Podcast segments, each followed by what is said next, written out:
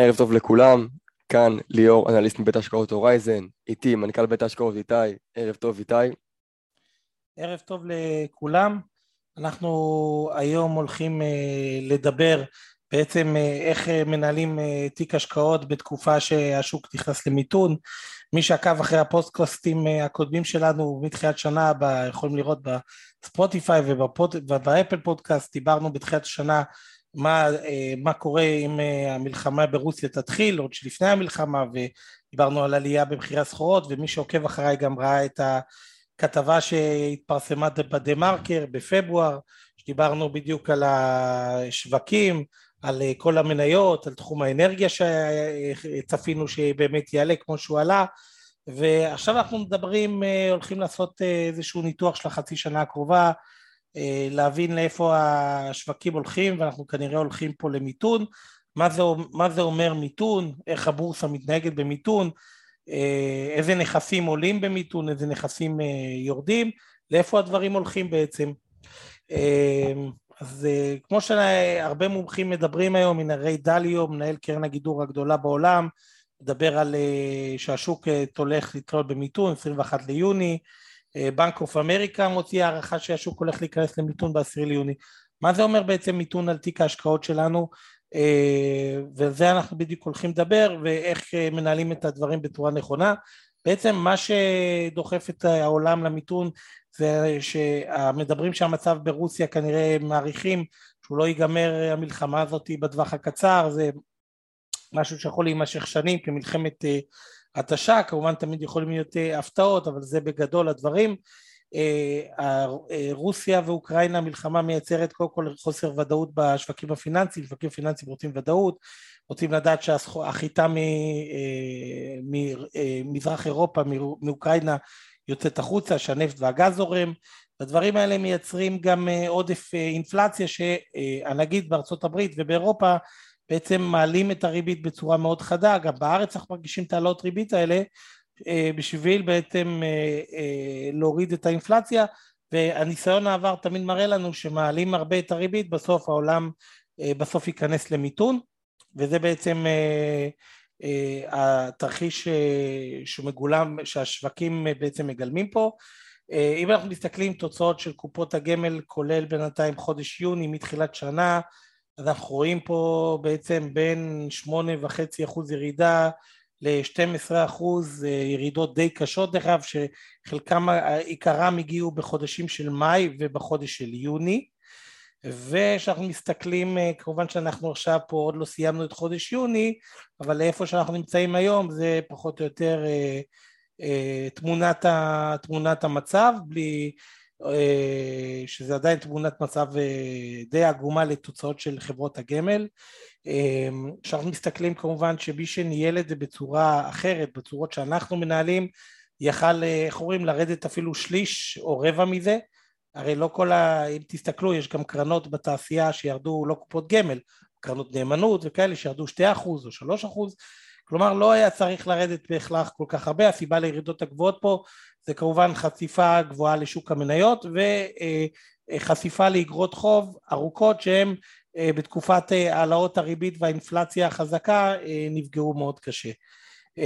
כשאנחנו מסתכלים על המדדים מתחילת השנה עכשיו אנחנו באיזשהו קורקשן כזה, קצת עולה טיפה, אחרי שהשוק האמריקאי כבר ירד ל-S&P 24 אחוז, אז עכשיו הוא מתקן איזה 6-7 אחוז למעלה, אמ, הנסדק אותו דבר, גם ירד 32 בשיא, מתקן 6-7 אחוז למעלה, בינתיים, אבל כמו שאנחנו רואים רק מתקן, כלומר זה עוד יכול אה, להמשיך לרדת. מדדי אגרות החוב דרך אגב, שימו לב, ירדו לא פחות ממניות בחלקם, הסיבה היא שבגלל שיש עליית ריבית בעצם היא מורידה את מחירי אגרות החוב וראינו את זה חודש שעבר בעלייה שבנק ישראל העלה במכה ל-0.75 כמובן שהצפי הוא להמשך עליות אה, בריבית בטווח הקצר. איתי רק תספר לכל מי שלא מכיר אולי מה זה אינפלציה בשתי מילים.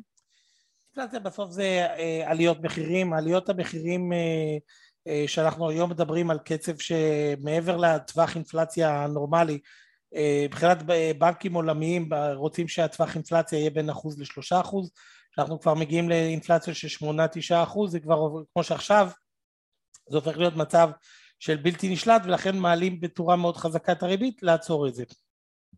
נהדר. אמ, עכשיו, הרבה מהאינפלציה דרך אגב היא מושפעת מביקושים ספקולטיביים. לדוגמה, שהספקולנטים שומעים ש... אה, שרוסיה ואוקראינה במלחמה, אז הם מהמרים שהנפט יעלה. למה? כי האירופאים אומרים אנחנו לא נקנה נפט מרוסיה והגל לא יקנה גז, אז ספקולנטים קונים חוזים על הנפט, חוזים על הגז, והדבר הזה אה, בהתחלה, כי הם בעצם רוכבים על הגל של העלייה, והם קונים נפט וגז לא לצריכה אלא להימור, לספקולציה.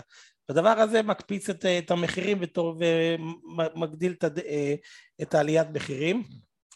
אה, עכשיו, אחד הדברים שאנחנו מביאים, אם אנחנו מנתחים משברים של העבר דרך אגב, והמשבר הנוכחי מבחינת הנסדק הוא די דומה קצת לבועת הדוט קום שהתפוצצה, שהרבה חברות, גם פה, חברות שהיו מתומחרות בפי מאה מהרווחים שלהם, פתאום מתחילות לרדת ולהתכנס למחירים, זה משבר הדוט קום.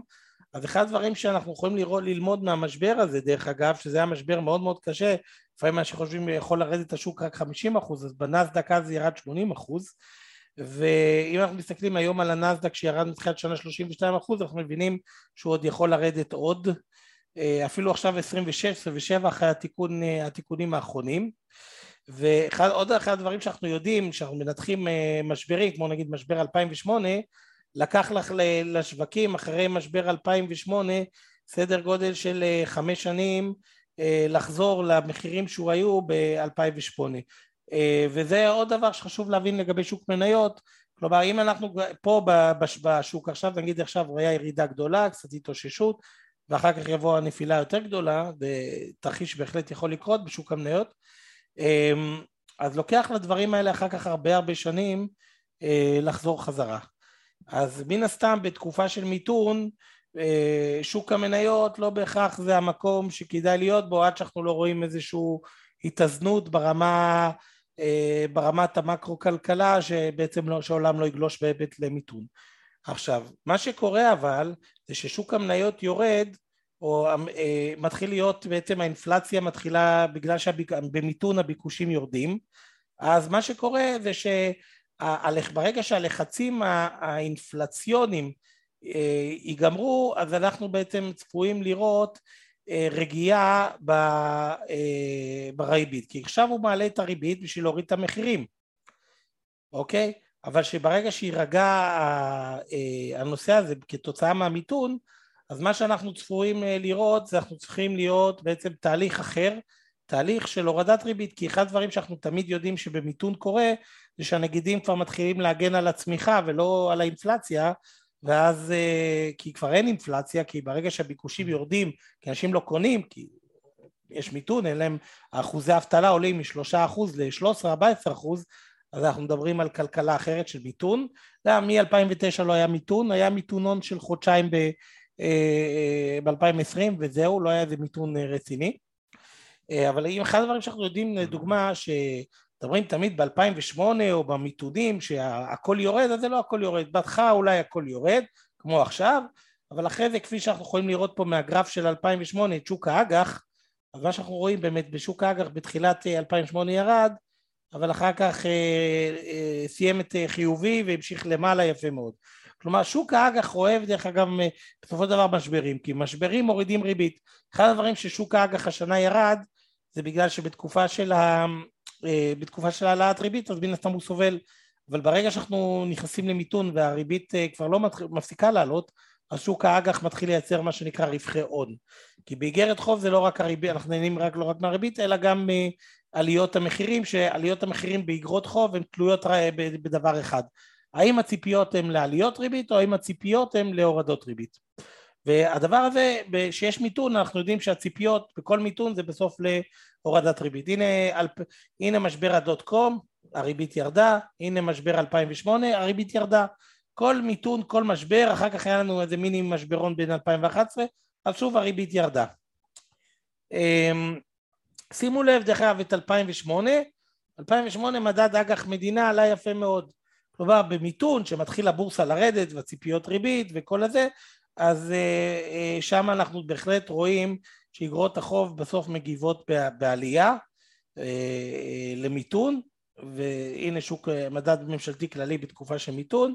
אז להפך, אם אנחנו מדברים על תקופה של מיתון, אז אחד הדברים שצריך לדעת לעשות עכשיו, לעבור לבטוח, לאג"חים, וצריך לדעת איזה אג"חים לנהל ובאיזה מח"מ, יש אגרות חוב קצרות, יש ארוכות, יש חברות כאלה ושל אחרות, צריך לדעת להיות מאוד סלקטיבי ולבחור אותם נכון. מח"מ זה משך חיים ממוצע. נכון. והנה, מסתכלים לדוגמה, אה, במשבר הדוט קום, ששוק המניות ירד, אז הנה מדד האג"ח של החברות דווקא עלה יפה מאוד, 17 אחוז. כלומר, בזמן שהנסדק פה ירד 70 אחוז וה-S&P ירד כל כך הרבה, אז דווקא אגרות החוב של החברות הרוויחו, לה, הרוויחו כסף יפה מאוד. אז אה, ולכן כשאומרים בבורסה יורדת הכל יורד זה לא נכון. לא מדויק. יכול להיות שבוע ככה או שבועיים ככה אבל בסוף שהאגרות חוב מה שיותר משפיע עליהם זה לא שוק המניות זה שוק ה... זה. מה קורה בריבית ובאינפלציה וברגע שיש ביטון אז הביקושים יורדים האינפלציה יורדת הריב... ציפיות הריבית יורדות ולכן בזמן כזה אגרות החוב אה, מציגות אה, ביצועים חיוביים ולכן זה עכשיו is the time for לקנות אג"חים. היה לנו תהליך יפה של עליית ריבית מחירי האג"ח עכשיו מאוד גבוהים. זה אומר שכדאי, אה, סליחה מאוד נמוכים הריבית שהם מגלמים היא מאוד גבוהה ולכן יש לנו עכשיו נקודה מאוד מאוד מעניינת לרכישה של אגרות חוב לא רק בשביל ליהנות מתשואה שוטפת אלא גם מרווחי הון. הנה אנחנו רואים את מדד אג"ח קונצרני כללי שימו לב, אז יכול להיות, כמו שאמרנו בתחילת המשבר זה יורד, גם עכשיו זה ירד, שבהתחלה עוד הנפט עולה ויש אינפלציה וזה, אבל אחר כך... ריבית. אבל אחר כך שהריבית יורדת, אז גם האגרות חוב האלה עולות ועולות יפה מאוד, ופה בניגוד לשוק המניות שהיה צריך לחכות חמש שנים שהשוק יחזור לעצמו, שוק האג"ח, איך אומרים, אחרי הירידות הראשונות, כמו שהיו השנה כבר, הירידות הראשונות כבר די מאחורינו, אז אה, כי הדבר הזה נגיד השנה כבר היה, שוק אגרות החוב כפי שראינו ירד כבר בשיעור דו ספרתי אז אנחנו מדברים פה אחר כך מי שקנה אפילו בלמעלה לפני הירידה בסוף שנה אחרי בפלוס 15 אז זה היתרון ודרך אגב ומי שקנה פה הוא, ב, הוא באיזה פלוס 30 מי שקנה פה בתחתית. ועכשיו אנחנו כבר אחרי כברת הדרך הזאת של הירידות באגרות החוב ומבחינת שוק האג"ח אנחנו בהחלט גם רואים בביקושים שמתחיל להיות אה, איזונים וגם פה בארצות הברית, אנחנו היום פה באזור, הגענו כאן לשלושה אחוז, אחוז אה, ריבית של האג"ח הארוך, הקצר באזור השתי אחוז, שתיים ומשהו, אנחנו פחות או יותר הגענו לנקודות שבכלכלה המודרנית הן נקודות מאוד יפות מבחינת אה, רמות ריבית, רמות ריבית שאם אתה קונה היום, הרי מה זה מגלם? זה מגלם שפיקדון ייתן לנו שלוש וחצי אחוז ריבית שזה המון, אה, היום הוא לא נותן כלום. אמ, אז איזה אגרות חוב מתאימות לתקופה? אנחנו מחפשים בשלב הזה אגרות חוב שהן פחות באזור החמש שנים, לא יותר מזה, באזור הזה, אה הנה זה מחר איגרת לארבע וחצי שנים שנותנת חמש אחוז לשנה, אבל הרעיון הוא לא ליהנות רק מחמש אחוז לשנה, האיגרת הזאת היא שהכלכלה נרגעת וה, ואיך אומרים? שבבנק נותנים אפס אז, אז נותנים לך שלוש אתה תגיד תודה אז האיגרת חוב הזאת יכולה לייצר עשרה אחוז רווחי הון רק שהיא תתאים את עצמה לרמות אה, תשואה יותר נורמטיביות. אותו דבר פה עוד היא חברה מאוד יציבה בתי זיקוק אג"ח לחמש שנים נותן חמש אחוז לשנה. זה לא המלצת קנייה עכשיו לקנות איגרת חוב כזו או אחרת, צריך לעבור uh, תהליך, אתם יכולים להיפגש עם uh, מנהל תיקים שלנו שישב, יאפיין אתכם ויגיד לכם איזה איגרות חוב, בהחלט הם האיגרות חוב שהן מתאימות לכם, וכמו שאמרתי זה לא המטרה רק לעשות חמישה אחוז בשנה, יש פה פוטנציאל לייצר פה רווח הון מאוד גדול, כי התמחור פה הוא תמחור uh, מאוד יפה, הנה עוד איזה איגרת חוב, חברת בנייה יחסית יציבה, לשלוש שנים, שבע וחצי אחוז לשנה, דרך אגב שהשוק יהיה רגוע אז האיגרת חוב הזאת תיתן רק שלושה אחוז ויהיה פה רווח הון מאוד מאוד uh, גדול. Uh, יכול להיות כמובן לא מבטיח שום דבר אבל זה הצפי. Uh, אז כפי שאתם יכולים לראות באיגרות חוב אנחנו לא רק נהנים מריבית שוטפת קחו נגיד פה הנה חברה אין לה את אנרגיה סדרה ו' אז כפי שראיתם מי שהיה אז במשבר של 2020 קנה את האיגרת אז עשה תוך חודשיים שלוש עשרה אחוז ו, אה, וזה העניין, בסוף הנה עכשיו עוד פעם האיגרת הזאת ירדה, כמו פה, עכשיו עברנו את התהליך ירידה הזאת, חברה דרך אגב מאוד יציבה בתחום האנרגיה החלופית, ואנחנו גם פה מדברים פה על פוטנציאל רווח הון מאוד מאוד גדול, אה, ולא רק על העניין של הריבית השוטפת, אז קצת אה, על שוק ה commodities, אז הנה אה, החיטה במהלך מיתון 2008, דרך אגב שימו לב בתחילת 2008 עלתה עלתה עלתה ריבית עולה ושהיא מתחיל מיתון ביקושים יורדים אז היא נופלת. אוקיי, אה, אה, אותו דבר הנפט, הנפט ב-2008, עד אמצע 2008 הגיע כבר 150 דולר לחבית הגיע, ואז ירד כמובן עד 20 אה, ומשהו, 26 דולר לחבית במרץ זה, כלומר צריך להבין שהיום מה שאתם רואים את הנפט עולה ועולה ועולה, מחר הוא גם יכול לרד לרד לרד, בטח במיתון, מיתון הוא ירד. אמ, בטח שדרך אגב הרבה מהביקושים היום זה ספקולנטי בכלל וזה לא שהרוסים לא מוכרים נפט והאירופאים לא קונים את הנפט זה הכל סיפורים אה, ומעשיות אבל הספקולנטים זה הזיז את הספקולנטים שהקפיצו את מחירי הנפט ובסופו של יום הספקולנטים עוד שלושה ארבעה חודשים חודשיים מקבלים אה, אתה יודע החוזים האלה פוקים הם צריכים לגלגל אותם ואין ביקוש אמיתי לנפט הזה והמחירים להערכתי ירדו. אה, ולכן בטח שאנחנו גם נראה ירידה בביקושים טבעית ולכן האינפלציה תרד ובאינפלציה יורדת הציפיות להעלות ריבית יורדות ולכן באותו זמן אגרות החוב מתחילות לייצר לנו רווחי הון. אוקיי תזכרו אגרות חוב מרוויחות מייצרות רווחי הון בתקופה שהריבית לא עולה אוקיי? שהציפיות יותר נכון הכל בסוף בנוי על ציפיות. אותו דבר אנחנו רואים לגבי החקלאות האגריקולצ'ר. אז ב- לפני המיתון ב-2008 עלה, אחר כך זה ירד, וגם השנה הנה העלייה הזאת, וכבר עכשיו מתחיל להיות פה בצבוץ של ירידה, ומתחיל כבר, אנחנו מתחילים לראות אולי את הסוף של זה. אה, אה, בפברואר התראיינו, נתנו ממש המלצות, אמרנו סטקפלציה כבר בפברואר, לפני שכולם דיברו על זה, דיברנו על להשקיע בביטחון, חברות הביטחון בהחלט היה להם שנה טובה, איך בגלל המשבר עם רוסיה ואוקראינה, דיברנו על הסחורות שבפברואר כבר אמרנו תקנו את הנפט, את החקלאות זה, היינו הצטרפנו לספקולנטים, ידענו שסבירות גבוהה שיעלה, באמת עלה, עכשיו דרך אגב שווה למכור, הנפט והגז מפה במיתון הם ירדו, סחורות במיתון יורדות ולכן לא כדאי עכשיו להחזיק את אותן סחורות, פשוט קחו את הרווח שעשיתם בפוזיציה הזאת, תמשיכו הלאה. אם הקשבתם לנו כמובן. דרך אגב, זה הכל, אתם יכולים לראות בדה מרקר, אתם יכולים לראות בזה בספוטיפיי והכל גם אה, שהעלינו פודקאסטים בינואר, שהתחיל המשבר עם רוסיה ואמרנו מה יקרה. במקרה פגענו, איך אומרים, היה מזל. לא יודע אם במקרה. דרך אגב, ב-31 למאי בזה, כתבה מאוד אה, טובה בביספורטל שעשה בדיקה לכל מיני דברים, של בתי השקעות, ביצועים וכדומה, אז אה, זה דרך אגב מה שרשמו עלינו בביספורטל, אתם מוזמנים לקרוא את הכתבה.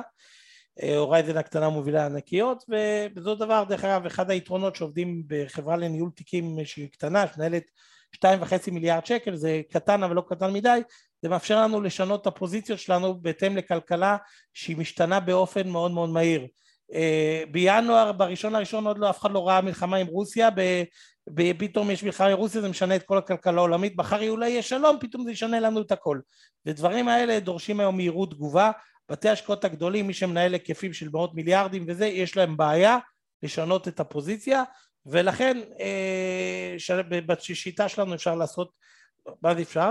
אתה יודע, בסוף אפשר, אתם יכולים לבוא להיפגש עם מנהלי התיקים שלנו ולשמוע מהם ולראות את ההיסטוריה שלנו ולחפש אותנו באינטרנט ולראות את ההיסטוריה שלנו ולשפוט אה, את מה שעשינו, כמובן שמה שעשינו לא בהכרח מה שנעשה, תמיד אנחנו יכולים לעשות יותר טוב.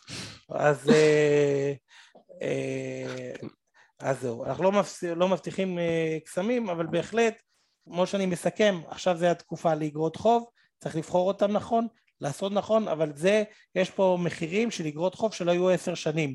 רמות התשואה של אגרות החוב מגלמות לנו היום, רמות הריבית והפוטנציאל לרווחי הון הוא מאוד גבוה, ובמיתון אותם אגרות חוב, להערכתנו, כמו במיתונים אחרים, צפויים להניב אה, רווחי הון. אז תודה לכם, ואיך אומרים, נדבר עוד, אה, עוד תקופה ונראה מה יצא, ואתם מוזמנים אם אתם רוצים. לפגש עם מנהלי התיקים שלנו על התיקים שלכם באופן פעיל ולראות מה עושים. תודה רבה איתי, תודה רבה לכולם. תודה לכולם.